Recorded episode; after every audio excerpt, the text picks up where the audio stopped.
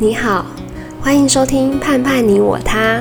我是微光湖盼的创办人 Natasha， 说些我们遇见的故事给你听。3月份，微光湖盼要举办一场讲座，是邀请专门做到府安乐服务的李明翰医师，要来跟大家分享关于安乐以及自己工作上遇到的故事。尤其李医师自己也是猫猫狗狗的照顾者，会与我们分享同时身为照顾者又是兽医师，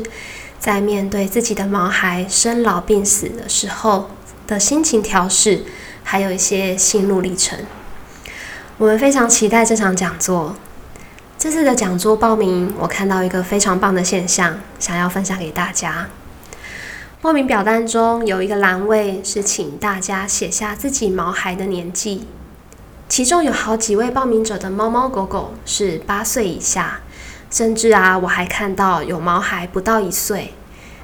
这些毛孩的爸妈来听这场讲座的目的，单纯的是想要先听听看关于安乐的事情，还有听一些别人家的故事，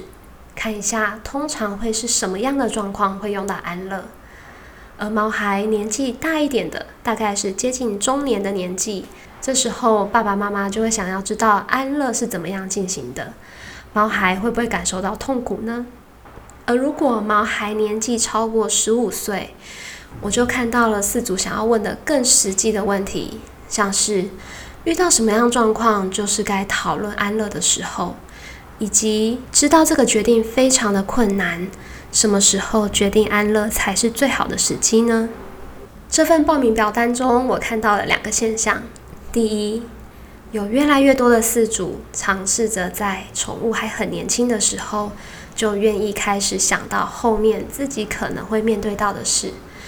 这对我来说真的是一件很值得开心的事情，因为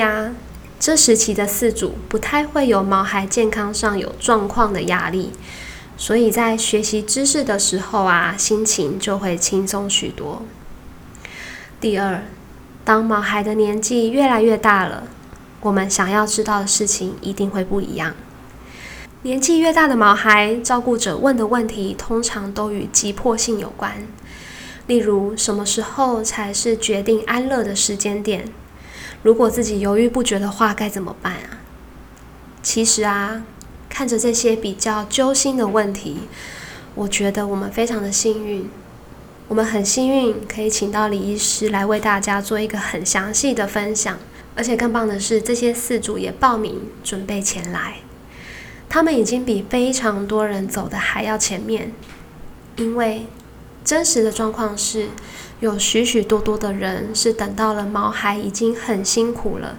例如心脏病让毛孩非常的喘，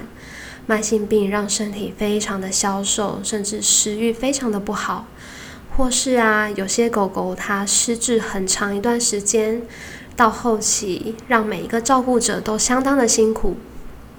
如果是这样辛苦时期的饲主还要多加思考这些需要心理准备的事情的时候，例如像是什么时候要执行安乐，我犹豫不决是不是会让毛孩更辛苦等等的问题，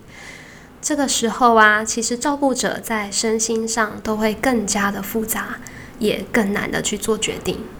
我一直都认为像是后事的准备、医疗资源的准备，还有这次安乐议题的学习，都像是我们在准备一个工具箱，我们知道了、学习了，工具箱里就多了一样让我们少操一份心的工具，它就是一个如果要用得到就会有的资源，到时候就会少花很多心力在找资源和学习上，更重要的是你也知道到时候谁可以帮你。准备这个工具箱的时间点跟毛孩的年纪其实也没有关系，这个就跟存钱的概念很像，越早开始存钱就越没有压力，从来没有人会说提早存钱不好，不管是存钱也好，还是提早学习准备，都是好处多于坏处的事情。而如果毛孩开始老了或是生病了才来存钱，不但存的速度比不上花钱的速度，到时候要来学习安乐的议题或是了解后事，在心情上也会相对纠结复杂。我们期待越来越多的毛孩家庭能用准备工具箱或是存钱的概念来看待生命比较后期的准备，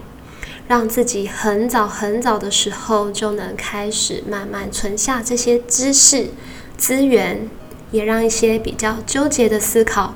早早进入自己的脑袋，就有更多的时间慢慢去想，如果是自己面对了，到时候会怎么做选择。李医师的安乐议题讲座将于3月20号举行，是一场位于台北的实体讲座。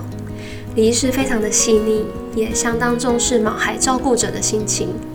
在安乐的专业执行上，更是把毛孩的情绪还有舒适度摆在第一位。诚挚的邀请您来聆听这场讲座，现场感受李医师为我们带来的内容。谢谢你的收听，我是微光湖畔的创办人 Natasha， 期待我们一起成为那个愿意提前准备学习的勇敢爸爸妈妈。我们下次见喽。